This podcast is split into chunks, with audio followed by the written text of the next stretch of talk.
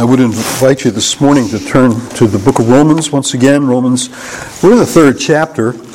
Um, but I'd like to, this morning, take chapter 3 and particularly the 10 references that Paul gives to us uh, from the Old Testament scriptures, from the principally the, the writings, that is the Psalms, a bit of Proverbs, I think is found in some of these quotations, and also um, the book of um, uh, the, uh, the prophets, particularly the book of Isaiah. Imagine 10 Old Testament statements in what we call a catena, and it's the longest place in which Paul um, quotes a series of Old Testament texts, which is what a catena is. Uh, another word of, for, for what Paul's doing here in the history of the church is a testimonia, which I guess is the Latin way to, to see it. It's, it's testimony that Paul brings. You know, we're two or three witnesses, um, every, with two or three witnesses, every word to be established. Well, the idea that Scripture provides testimony. And Jesus says, uh, They testify of me. These are they that give um, witness to me. Jesus says it's the Old Testament that provides testimonia uh, to, him, to himself. And um, so Paul gives us uh, 10 statements in uh, really 10 verses of Scripture, or uh, maybe not 10 verses, so maybe 7 or 8 verses, but he just compiles text upon text upon text upon text. And it's not a, something unique to just this point where he wants to prove that uh, all are under sin. So we'll find some text in the Old Testament that says we're all under sin. Um, but really, all through the book of Romans, more than 60 times in fact, Paul gives us direct citations from the Old Testament scriptures. There's only 16 chapters, and he gives us more than 60 citations.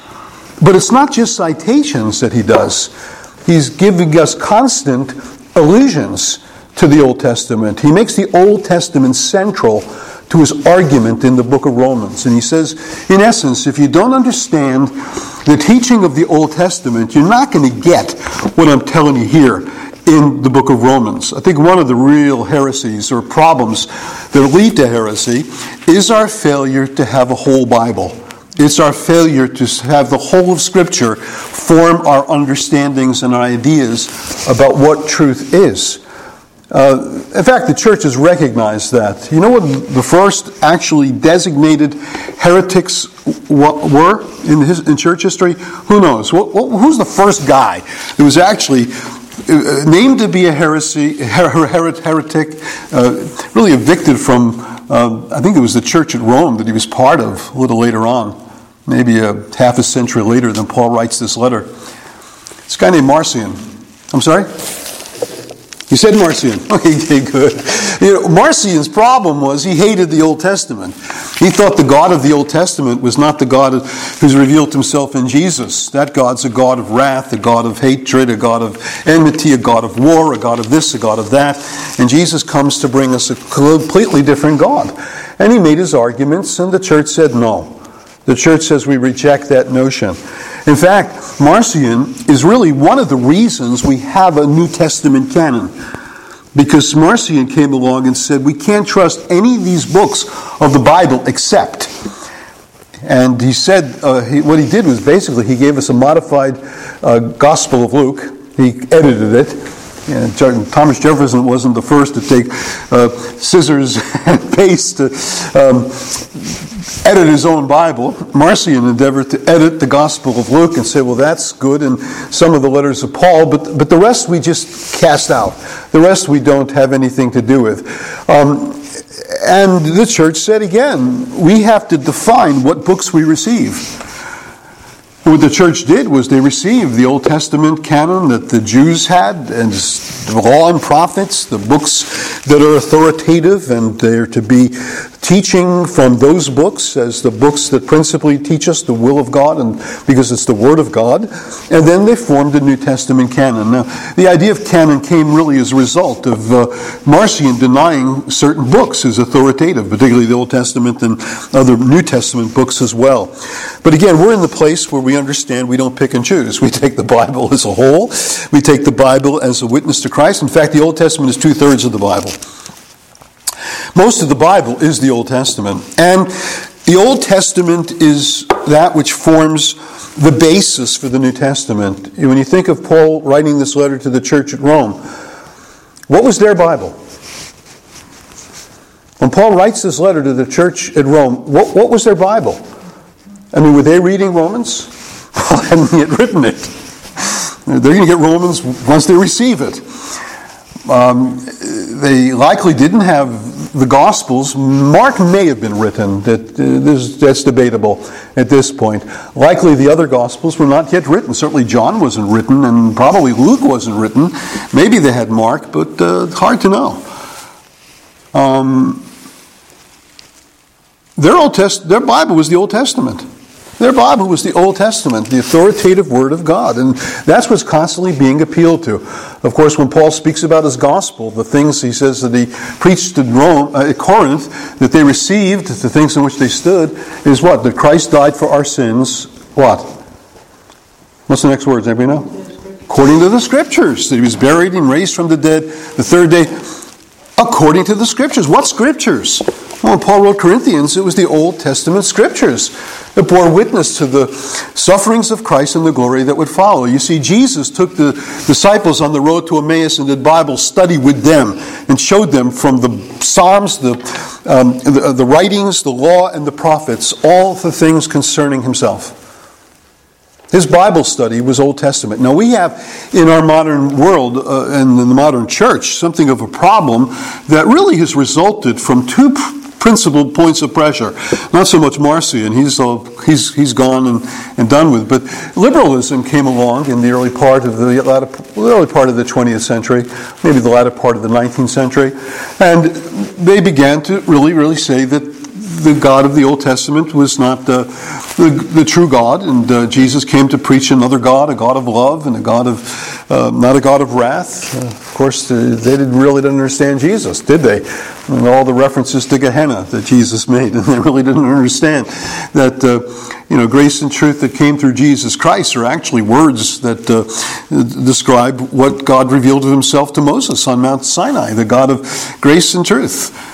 Lord the Lord, God merciful and gracious, slow to anger, and abundance in loving kindness and truth. And they tried to make this large separation, this large bifurcation between Old and New Testament. New Testament, that's the Sermon on the Mount, and that's stuff we can believe in, that's stuff we can teach, that's stuff we like, that's stuff that accords with our own understandings before we ever opened the Bible to begin with.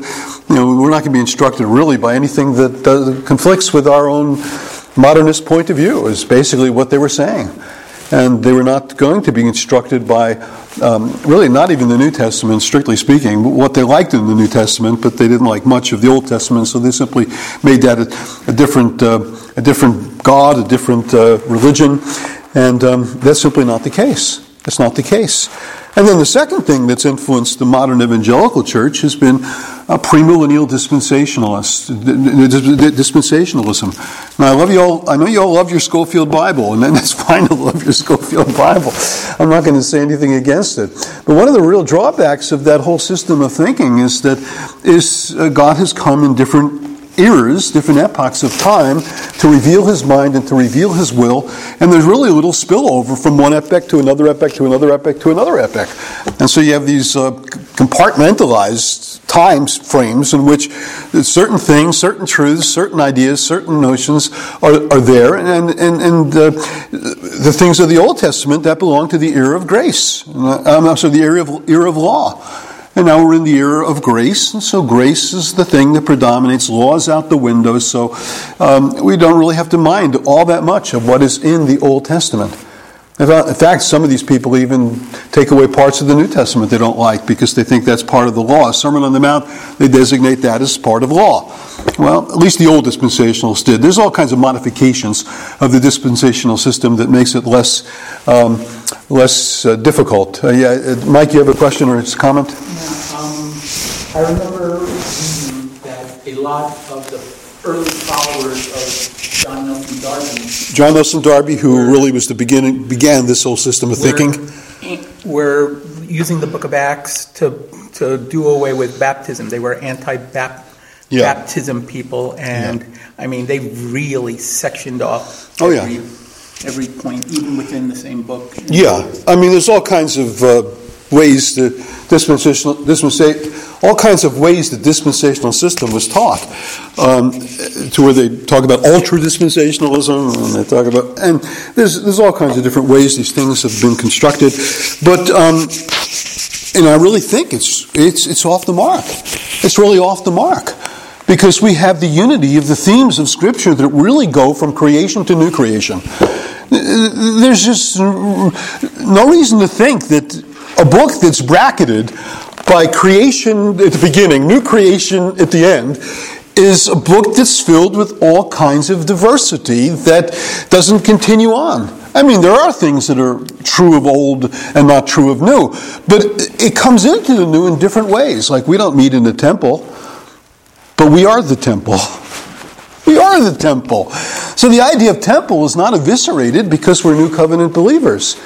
Um, the idea of the Abrahamic covenant is not so much, uh, but yet we are children of Abraham. Uh, so all the themes of the Old Testament they spill over into the New, and it's a unified book. It's something that you can't cordon off into these different periods of time and see no overflow.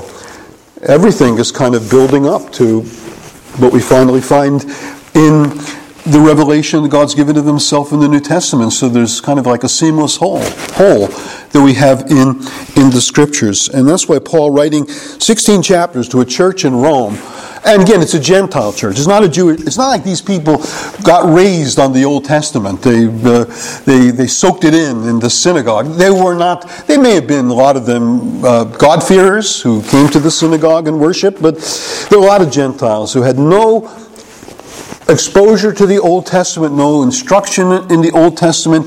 And yet Paul can write a letter to them with the assumption if they're new covenant Christians, they know the Old Covenant, they know the Old Testament, because they're being taught it in their churches. The church is teaching the Old Testament scriptures.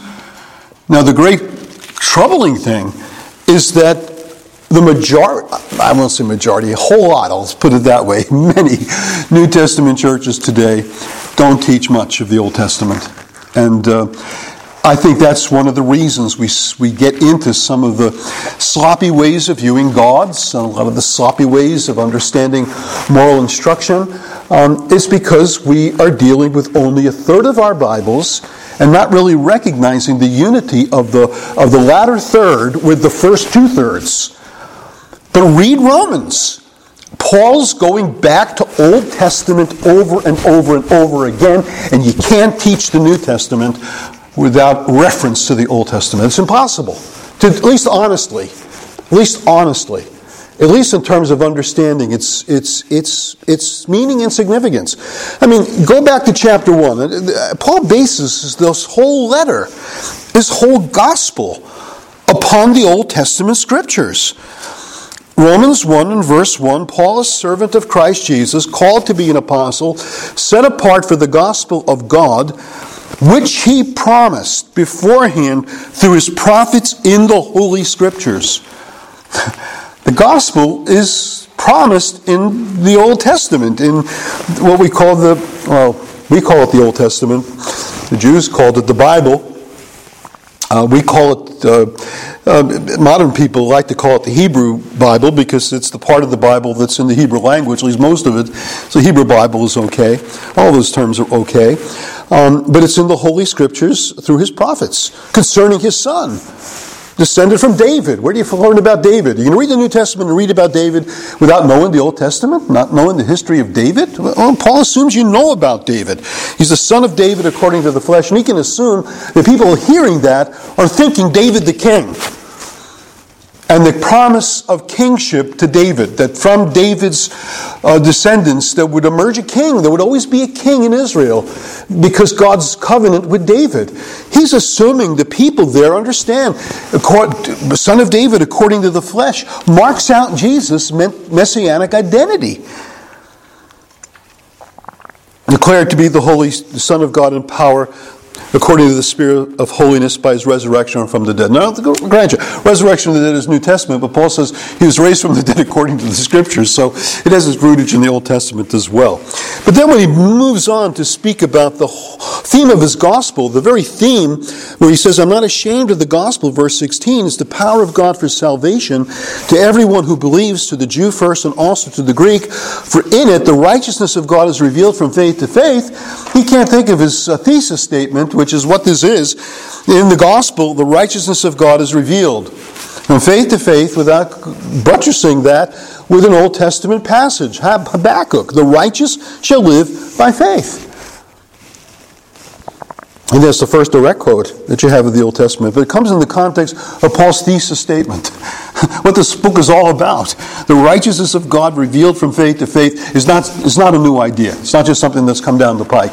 That's the way God's always justified his people. That's the way God has always brought his blessings to his people. He's given his people his word, called upon them to believe it, and in believing and trusting in his word, uh, good things happen blessing, peace, joy happens as a result of, the, of faith in His Word. So there's not a, a new dispensation that's come along that's now teaching a new thing that wasn't known in the Old Testament uh, this unity between the two. And then all the language that you have in uh, chapter 1 goes back to the Psalms. They exchange the truth of God for a lie, worshiped and served the creature more than the Creator, who's blessed forever. What's that, Psalm 106, I think it is? Well, you probably have it in your Bibles in a cross reference. But it's, it's a reference to the Old Testament. Now, Paul hardly uses words that don't have some kind of a linkage to Old Testament. He's a, he's a rabbi.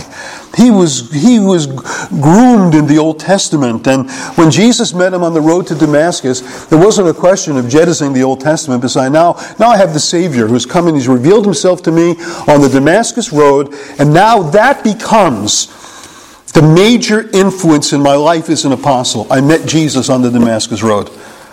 No, the Jesus he met on the Damascus Road was the Jesus who took the disciples on the road to Emmaus, his 11 later on in the Gospel of Luke, and showed them from the scriptures the things concerning himself. The Jesus that met Paul on the road to Damascus did not tell Paul, now that you met me, you can put away your Hebrew Bible, because you have me now. He says, no, no, no, no, no. Uh, I'm the fulfillment. I'm the fulfillment of everything in the Old Testament, so don't put your Old Testament away. See me as I'm revealed throughout the length and breadth of the Old Testament.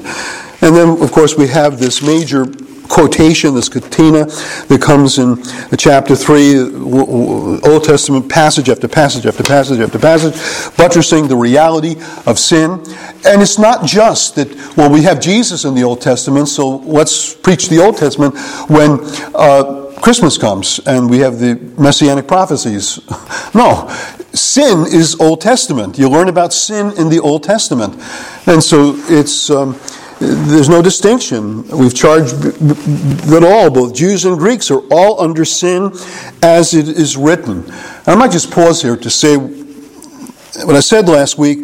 These passages from the Old Testament affirm that it's not just Jewish people who have apostatized and sinned and are under guilt, like a David when he sinned with Bathsheba and Uriah, but it's Gentiles as well, because a lot of these passages refer to Gentiles as well. Uh, I'm not going to go back and look up each passage with you, but I'm I think if you go back and look at them, you'll see that there are sections that are dealing with the Jews and their apostasy from God, their sin, but then there's others that are more general that speak of all men everywhere being under sin and Gentiles in their uh, idolatries, in their worship of idols, particularly in the quotations that come from the prophets, um, address those issues and concerns.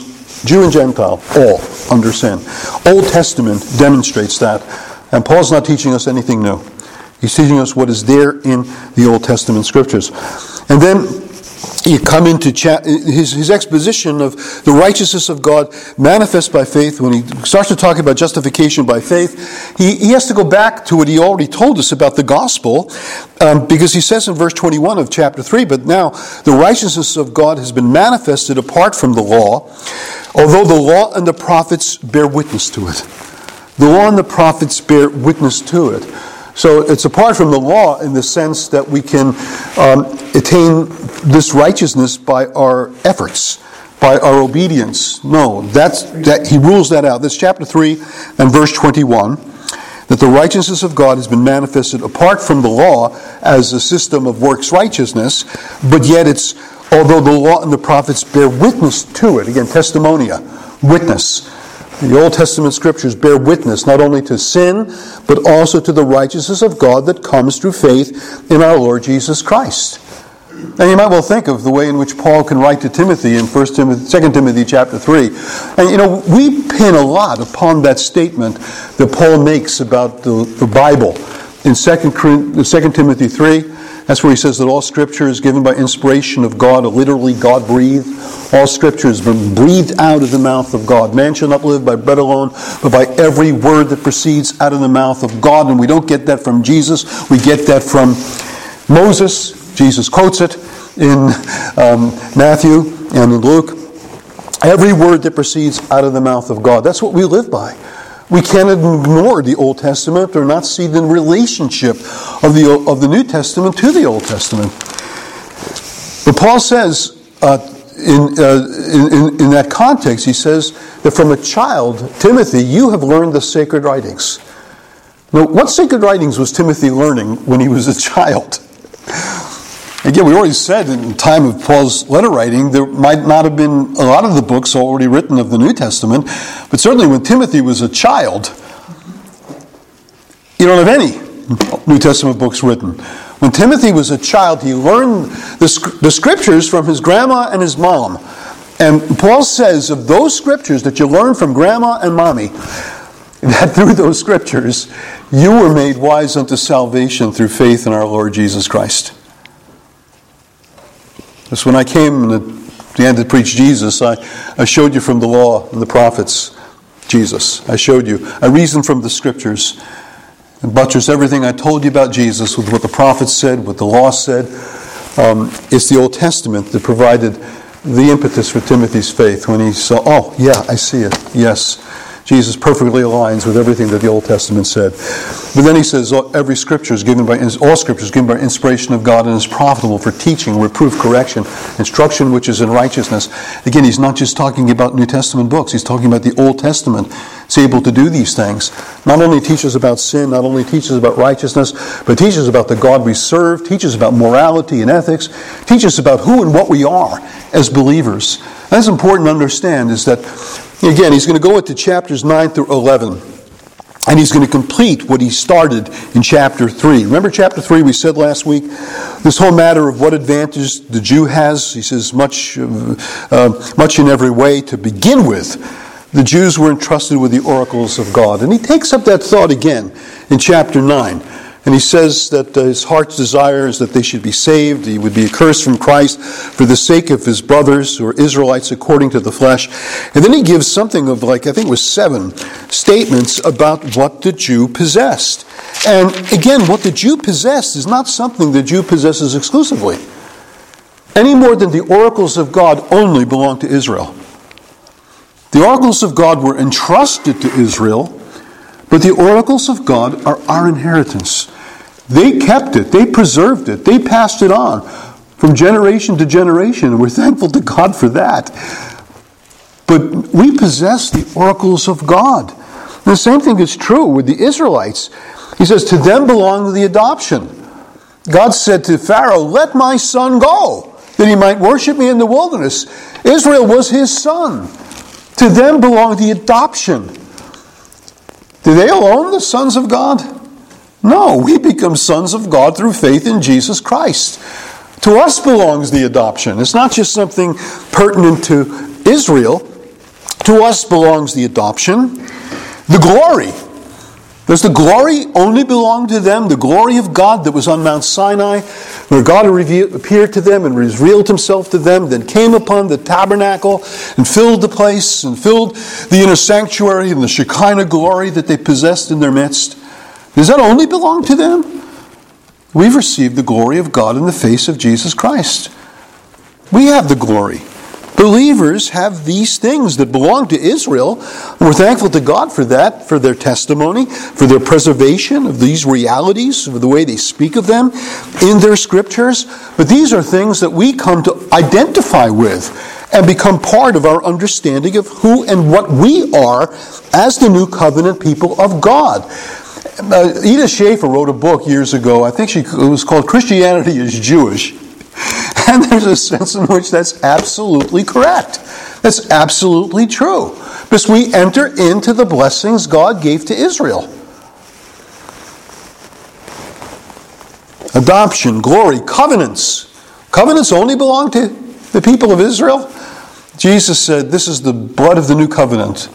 He offers up his blood as that which seals the deal with reference to the, the friendship of God, the, the, the reality of God's peace treaty with us um, that he gave to Israel now is ours in Jesus Christ. That God is our God and we are his people. Uh, Paul can speak in the Ephesian letter of the covenants, plural, of the promise, singular. There are many covenants, but there's one promise.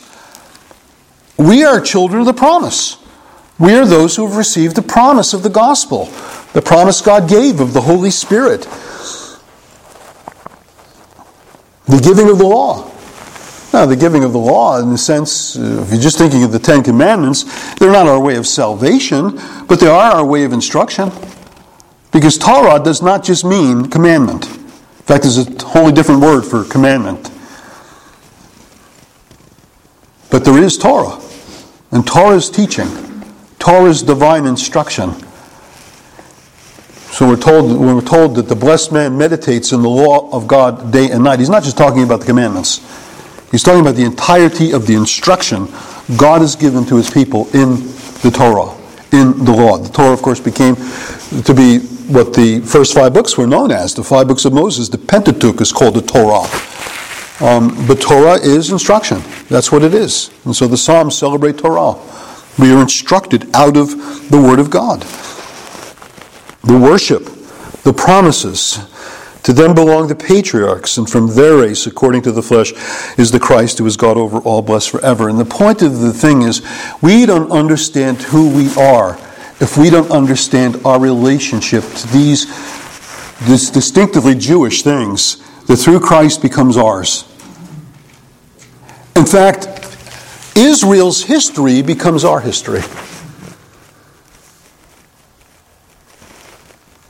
In chapter 4 and verse 1, Paul says to a, a Gentile church at, at, at Rome, What then shall we say was gained by Abraham, the Jewish father? oh, he says, Our father. Our father, according to the flesh according to the flesh, um, he is our father. Um, we become children of Abraham through faith in Jesus Christ. And, and, and, it's not just the question of our justification. We get justified the same way Abraham got justified. Paul's going to say that. Abraham believed God, it was counted to him for righteousness.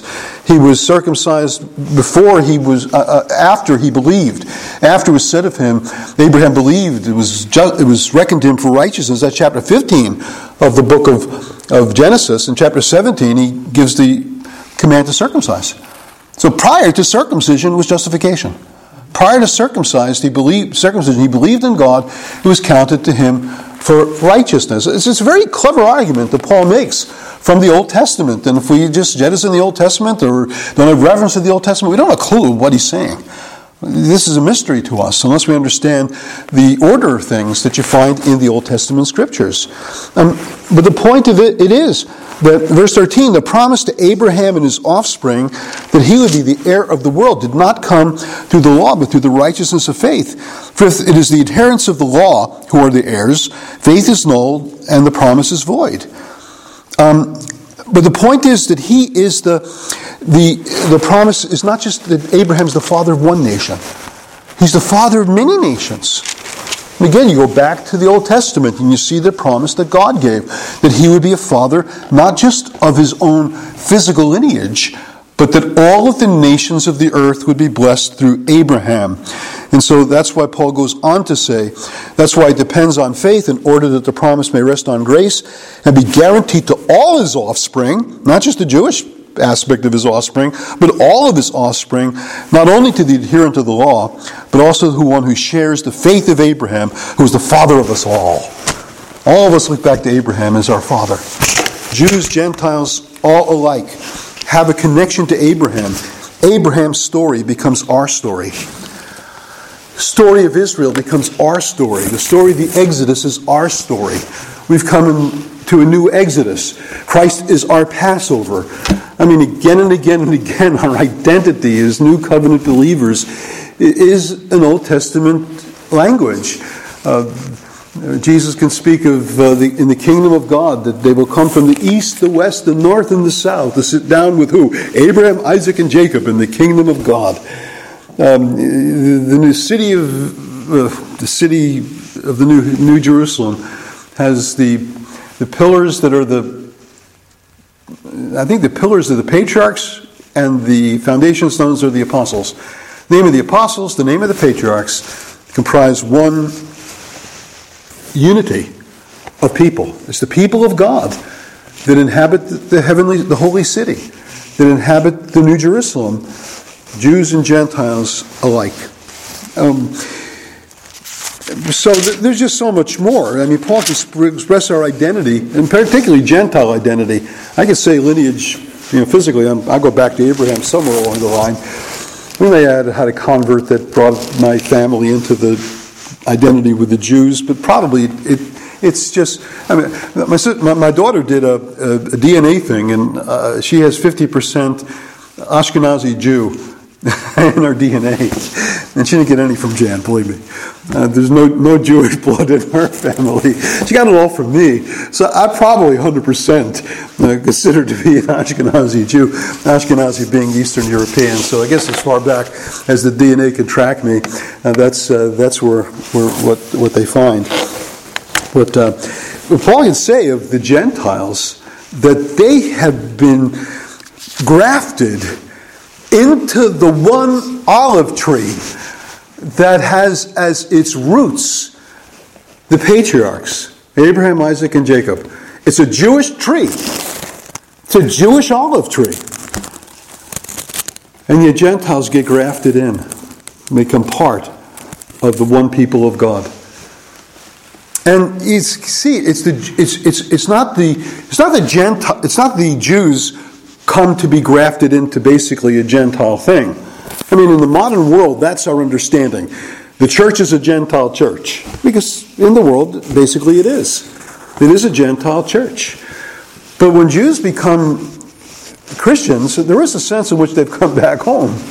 They've come back at least to their ancestral blessings. Belong to them far longer back than belonged to any of the Gentiles. They, they, they got grafted in to a tree that has its roots, has its trunk, its history in Israel. And we become part of that history. And so Paul writes from that perspective, and we don't understand him if we don't have that perspective. When he speaks about the church and the mystery of the church, Jew and Gentile in one body, you have to really understand the Old Testament promises with reference to the remnant, um, the promises that were given uh, to Hosea they are not my people, they become my people. Those quotations from chapters 1 and 2 of the book of Hosea. Paul is deeply embedded in his thinking and his writings in the Old Testament scriptures so that um,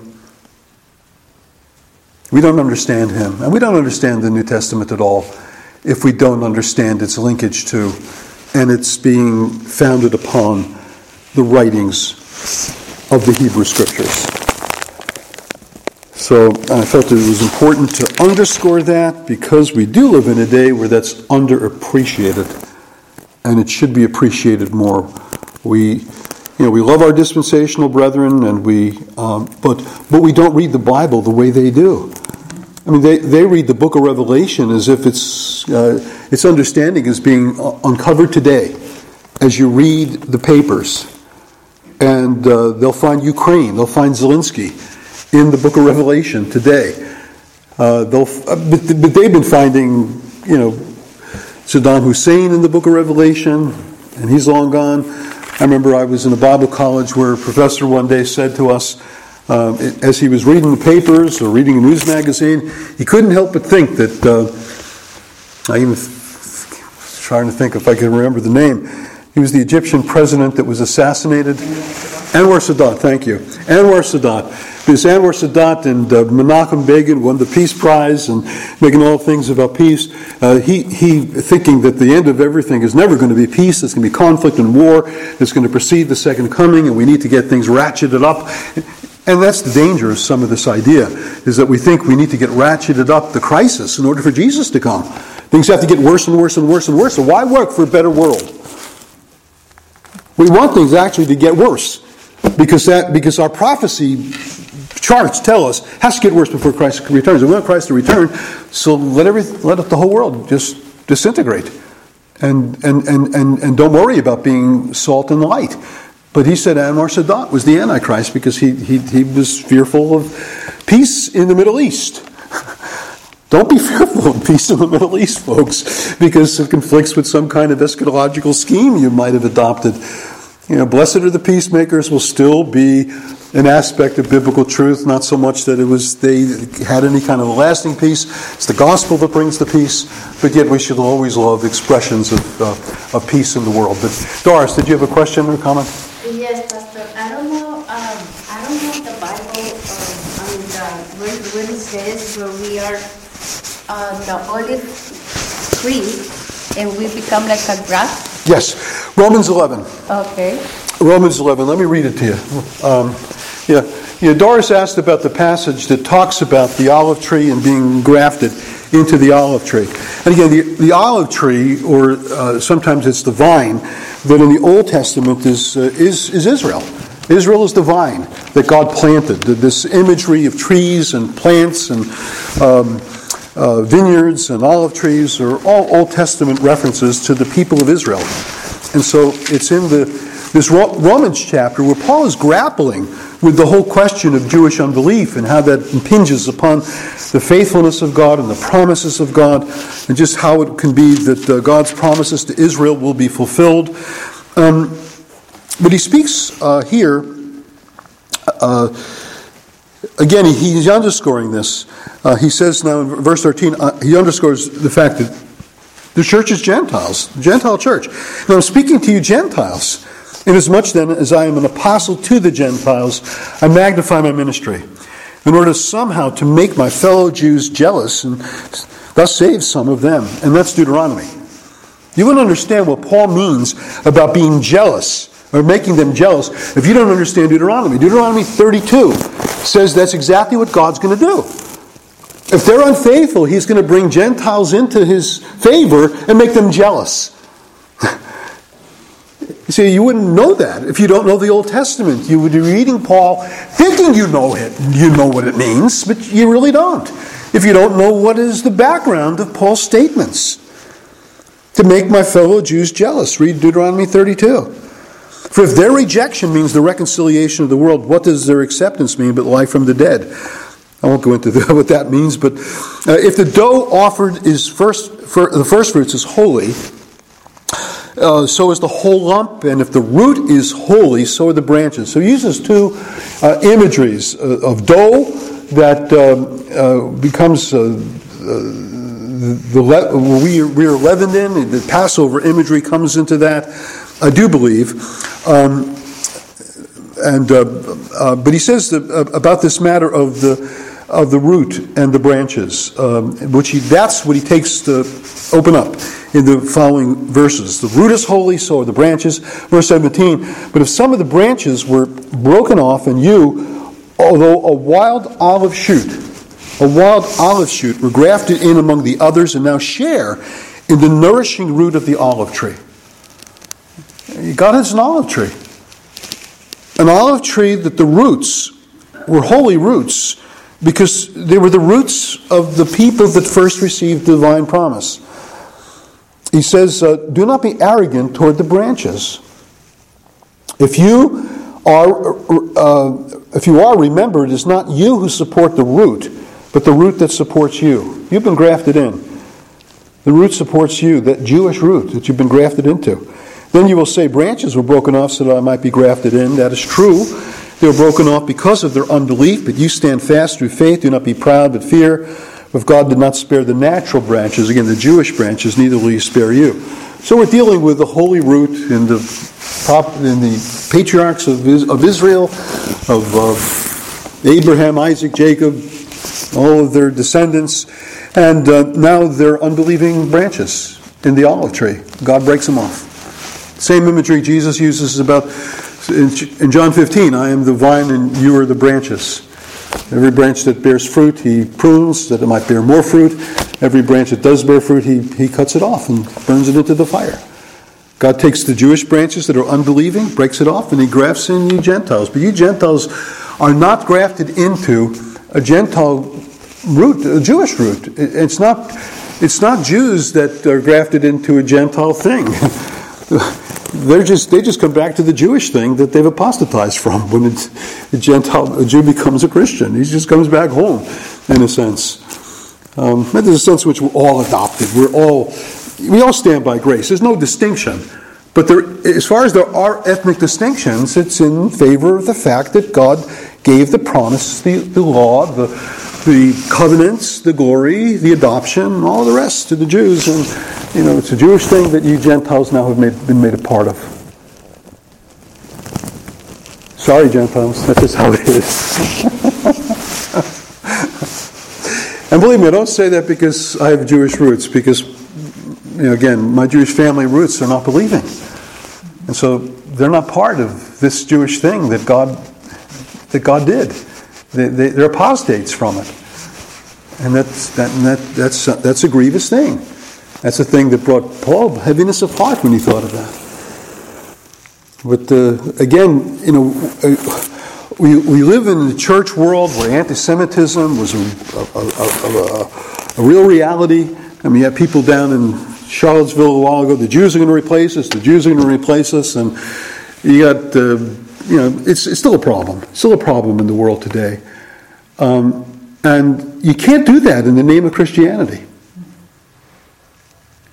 you have, you have to understand that, well, I'll just repeat Edith Schaeffer's book Christianity is Jewish.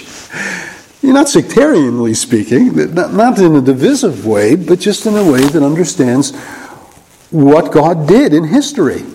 And what God did in history gave a historic priority to Israel. And that doesn't change.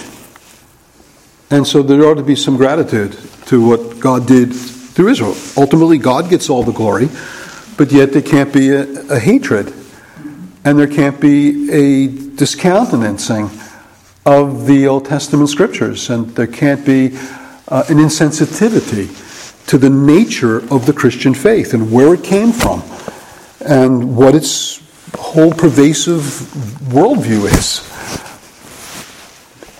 You can't just go along and say, well, you know, we have to make everything modern and contemporary and just cast off. Because anything the Bible means today is what it meant back then. And, you know, we have all kinds of ideas. Oh, it must mean this, it must mean this, it must mean that. Well, if you don't come to grips with what it meant when it was first given, you're probably never going to get really a clear understanding of what it means. You know, again, we understand what it meant, and now we make application to what it means for us today. So this is not just uh, the- theory, this is something that brings us into the whole world of practical Christian living, which also, I, I didn't bring it up. There's several other really important threads of thought that I'm not going to get to this morning just because our time is mostly gone. But for instance, in chapter 13, you know, we've seen that the gospel is Old Testament. We've seen that Paul's thesis statement is, uh, is Old Testament, borne witness to by Habakkuk. We've seen that uh, the universality of sin is Old Testament. He proves it from the Old Testament. We've seen that the righteousness that uh, is by faith is uh, Old Testament, um, borne witness by the law and the prophets. All goes back to Abraham as father of many nations. It goes back to Abraham as uh, being justified by faith. And David, And he quotes Psalm 32. Um, it, it, goes into a church that's comprised of Jews and Gentiles in which we understand that Gentiles come to receive the blessings given to Israel. And to understand the church and what it is, you have to understand the relationship of Old and New Testament. And then even matters of, of Christian living. Well, Christian living, can't, that can't be Old Testament. I mean, the, the Old Testament people were you know, putting little boxes on their foreheads and putting little boxes on their arms. And uh, that's certainly something we're not called to do, but yet what was embodied in that reality that the law of God is to be before our eyes, meaning instruction. The instruction of God is to be before our eyes, as much as it were written upon our forehead. You know, sometimes people use little crib sheets to put on the inside of their glasses to remember things that they've studied. They put it on the inside of their glasses. So that's that's unethical. That's cheating. But there's a sense in which you wish you could do that, right? You wish you could have, you know, God's word somehow implanted on your lenses or the lens of your eyes that you might be refreshed and reminded of God's word again and again and again and again. Because the simple fact is we are forgetful people, and to have God's word that close to us, you look down on your your arm, it's there. You look between your eyes, it's there. That's the import of that. That's the meaning of that. Not little boxes, but God's law being so near to us. Um, but the ethics of the Old Testament are New Testament. Oh, no one anything. Romans 13 and verse 8. Oh, no one anything except to love one another. Well, that's clearly a you know, Jesus thing. Jesus says we're to love one another. Uh, for the one who loves another has fulfilled the law. For the commandments, you shall not commit adultery, you shall not murder, you shall not steal, you shall not covet, and any other commandment are summed up in this word you shall love your neighbor as yourself. Oh, Jesus said that. Yeah, he did. Where did Jesus get it from? No, he's omniscient God. I know all that. But humanly speaking, where did Jesus learn the phrase, you shall love your neighbor as you love yourself? What's that? No, that's the first commandment. You shall love the Lord your God with all your heart, mind, soul, and strength. Leviticus, yeah. Leviticus 19 is you shall love your neighbor as you love yourself. It says, don't bear a grudge against your neighbor, but love your neighbor as you love yourself. Leviticus 19. You can't teach anything from the Bible that's not Old Testament because everything in the Bible is based upon the Old Testament. Even the commandments, the great commandments of the law. Love the Lord your God with all your heart, mind, soul, and strength is Deuteronomy 6. Love your neighbors, you love yourself is Leviticus 19. And when we fail to take seriously the whole of the Word of God, we tend to then be destructive to others. We tend, you know, love does no wrong to a neighbor. Therefore, love is the fulfilling of the law. Love does no wrong to a neighbor. That's the, the Hippocratic oath. Really, is very similar to that. Love does no harm. I mean, the, the, the doctor pledges, "I will do no harm." Christians need to pledge to one another, "I will stop. To, I will stop harming you. I will stop being a force of destruction and start being a force for unity." Because I think that's what's plaguing the church is, uh, you know, I think people think there's too much mercy in the world, there's too much kindness in the world, there's too much love, but there's not. there's not. And we're called to be those agents that demonstrate the attributes of our God, who is a God of grace and mercy, loving kindness, slow to anger, full of mercy and truth. Tim. Soon I just briefly mentioned this when you were talking, I think last week, about the privileges of, of the Jewish nation, you know, and how it correlates to our children today. You know, that those privileges that God had given to Israel were, were great privileges and how they were going to use them. And there is that correlation, right, with children that are being brought up in Christian homes today that can make that? Yeah, yeah. Uh, I mean, of course, of course. Wherever the Word of God is found, there should be a sanctifying influence. Uh, uh, uh Tim spoke to the issue of uh, how the privileges given to Israel that they should have used and didn't. Uh, there's a pr- similar principle with regard to children being raised in Christian homes. We seek to nurture, seek to raise in the nurture and admonition of the Lord. Yeah, there's a great benefit that's given, a great privilege that they have and we, uh, we hope it will be used. Because, you know, again, wherever Christians go, there is a sanctifying influence, not only with children. You know, Paul could argue in 1 Corinthians chapter 7 that your children are holy because they're being brought up in a Christian family.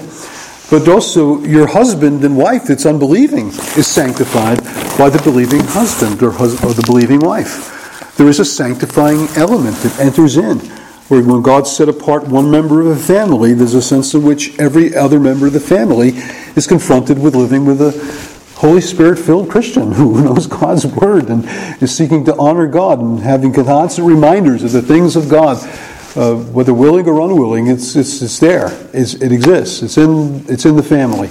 It's in the family. And it's also in the world. You know, people are blessed and they have a privilege when they have a Christian come among them to work in their midst. And, and that puts upon us the great stewardship of being honorable people of, of, of, not being weird and strange. And so people say, oh, those Christians are pretty weird and pretty strange. Uh, you know, we, we just refuse to do anything that is anything other than confrontational. That's what Christians tend to be like in our world today. Filled with enmity, filled with anger, filled with, we don't like this, we don't like that, we don't like the other thing. Um, you know, we, we got into this thing in, in the 70s of just being a, I think in, I don't even remember it from the 70s. I think it was the late 70s it all came in. You know, we began to have this stuff in the military about uh, homosexuals, and uh, when I was in the army, they, were, they, they just came and did their work. They're, they're part of our unit. They, uh, they were not excluded. I, I, worked with homosexuals in the military, and they, there was nothing. You know, I saw I sought to be a kind and friendly and a witness to them because that's the mission field. That's the mission field. But now we're just angry at the fact that so much has been given to them. I mean, it's the same attitude that, no, I won't get into it, but anything that does not speak of grace and love, not sacrificing principle, holding fast to our principles, but in a spirit of love. Yes, homosexuality is wrong. It needs to be defined as wrong, and it's not God's will. And neither half of the adulterers that people work with. They're shacking up and sleeping around, and somehow those people don't get the kind of anger that other people do. We, you know, we, I don't get it. But there's just this, this tone of you know, we think we think we need to be tough as Christians. Yes, be tough, but be tenderhearted. Be tenderhearted. Be compassionate. You are a sinner. You're nothing else but a sinner. And a sinner saved by grace. You're nothing but a Gentile. Phil, Jews viewed you. I mean, what's that? God dealt with us in grace and mercy. But think of what you were. You were a Gentile. And that's actually the problem that's going on here in the church is that Gentiles are getting saved. And the Jews are having a problem with that, and Gentiles are having a problem with the Jews. And instead of receiving one another, there's bitterness. Got to cast off the bitterness, that seed, that root of bitterness that def- rises up and defiles many. There's so much of it in the world. Hold fast your principles, but with tenderness, with a heart of love, compassion. Um, anyway, the fulfilling of the law is love. And owe no man anything except to love each other, even your enemy that's Jesus' ethic, to love your enemy. And you can't get the ethics of the Bible straight. You can't get the theology of the Bible straight. You can't get just from the New Testament. Just from the New Testament. Um, we have to see it in the light of the Old Testament as well. Fact, I don't even know. No, never mind. I don't want to get into that. I think I got too far afield already, but let's pray. Father, we're thankful for this time to consider the importance of the whole Bible and the brilliance of your own mind in giving us such a book. We're thankful for the letter to the Romans. We're thankful for Paul's training in, in the Old Testament scriptures and how you employed him as an instrument of your grace to spread the gospel that uh, is is witnessed to by the scriptures that everything is in accordance with the scriptures, and then to teach the church how to have a whole Bible, how to integrate the New Testament realities, the new covenant that Jesus has come to bring, and see it in the light of Israel's history, to see it in the light of our receiving adoption and glory and and uh, receiving the worship, receiving the promises, receiving this instruction. It's all ours, and for this we're thankful. We pray, Lord, we would grow as your people. We would abound in grace as we are whole Bible Christians.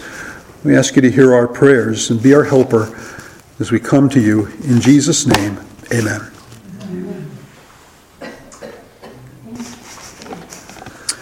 I once thought I would do that. I would try to get people to stop saying evangelical and start saying whole Bible Christians. What are you? I'm a whole Bible Christian. it's not going to catch on. But anyway.